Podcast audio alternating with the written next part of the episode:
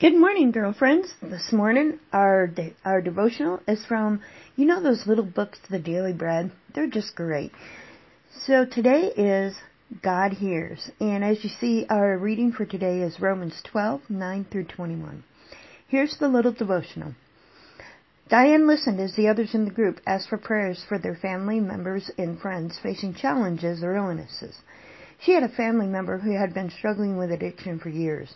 But Diane kept her request silent. she couldn't bear to see the looks on people's faces or hear the questions or advice that often followed whenever she spoke the words out loud. She felt this request was usually better left unspoken. Others simply didn't understand how her loved one could be a believer and still struggle daily. Although Diane didn't share her request with the group, she did have a few trusted friends she asked to pray with her.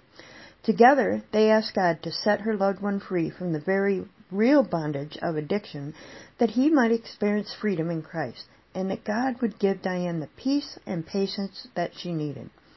As she prayed, she found comfort and strength from her relationship with Him. Many of us have earnest, persistent prayers that seem to go unanswered, but we can be assured that God does care and He does hear all our requests. He urges us to continue to, continue to walk closely with Him, being joyful in hope, patient in affliction, and faithful in prayer. We can lean on Him. The little summary is Lord, your word urges us to pray continually. Help us to be persistent in prayer and enable us to be faithful partners in prayers with others. And then there's another scripture. Let us draw near to God with a sincere heart and with full assurance that faith brings. Wonderful. Just always remember, God does hear us.